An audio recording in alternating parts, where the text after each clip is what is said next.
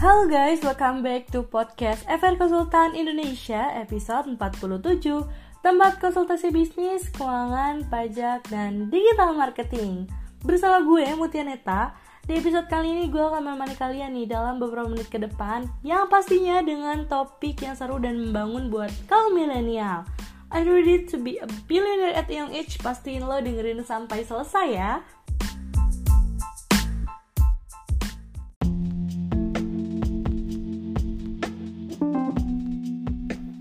Oke, di episode kali ini gue akan mengenalkan ke kalian apa sih bisnis model kanvas.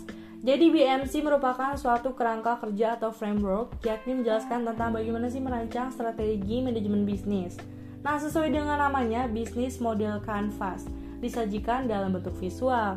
Nah, yaitu berupa kanvas lukisan di mana di dalamnya terdapat gambaran atau visualisasi ide bisnis beserta realisasinya. Nah, visualisasi yang tertuang dalam kanvas tersebut membuatnya tampak real sehingga lebih mudah dipahami. Dan yang kalian harus tahu ada 9 elemen yang harus ada dalam penerapan BMC secara tepat dan utuh. Pastiin lo memperhatikan elemen-elemen tersebut agar strategi manajemen serta kinerja perusahaan berjalan optimal. Nah, berikut ini 9 elemen tersebut. Nah, elemen pertama dalam BMC yaitu segmentasi konsumen alias customer segment lo akan berkesulitan menyusun strategi manajemen bisnis jika tidak menentukan segmentasi konsumen. Karena pada dasarnya aspek utama dalam bisnis adalah pelanggan. Nah, untuk menentukan segmen pelanggan terdapat serangkaian riset yang perlu dilakukan agar memperoleh data akurat. Nah, untuk memudahkannya, lo dapat menjawab pertanyaan seperti berikut ini. Siapa yang akan mendapatkan manfaat dari produk atau jasa? Produk atau jasa tersebut cocok bagi laki-laki atau perempuan? Nah, bagaimana tingkat konsumerisme mereka? Lalu apa pekerjaan dan berapa penghasilan mereka? Nah, selanjutnya ada penjelasan sederhana dari value proposition. Adalah nilai jual produk atau jasa yang akan lo tawarkan kepada pelanggan setelah menentukan customer target. Nah, elemen satu ini perlu mendapatkan perhatian penting. Dan yang ketiga ada elemen channel berkaitan dengan sarana atau media yang digunakan untuk mempromosikan produk atau jasa lo kepada audiens atau masyarakat.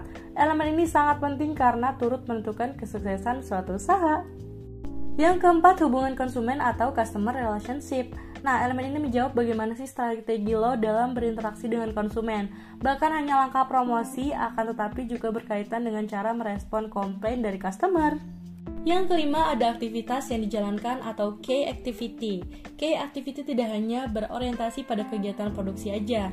Nah, akan tetapi harus dapat merealisasikan empat elemen tersebut, di antaranya dengan cara melakukan riset konsumen, pengembangan produk, distribusi produk melalui channel yang dipilih, dan yang keenam sumber daya key research. Sebuah bisnis tidak dapat memperoleh keuntungan tanpa adanya dukungan sumber daya. Nah, key research menjelaskan sumber daya apa saja sih yang diperlukan bisnis lo sehingga dapat mewujudkan value proposition.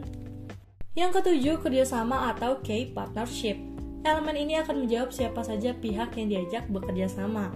Misalnya nih, supplier atau pemasok barang, distributor, penyedia layanan pemasaran, dan sebagainya. Pihak-pihak tersebut memberikan dukungan dalam pengembangan usaha. Yang kedelapan, sumber pendapatan atau revenue streams. Sumber pendapatan lainnya misalnya lisensi produk hingga dividen atas kepemilikan saham. Nah, misalnya perusahaan lo bergerak di bidang startup digital, salah satu sumber pendapatan yang bisa dijangkau ialah biaya berlangganan. Dan yang terakhir, struktur biaya atau cost struktur. Menggambarkan skema finansial yang perlu dikeluarkan untuk membiayai berbagai kegiatan usaha. Nah, misal dimulai dari meliputi produksi, barang jasa, pengembangan bisnis, pemasaran, hingga pendistribusian produk usaha.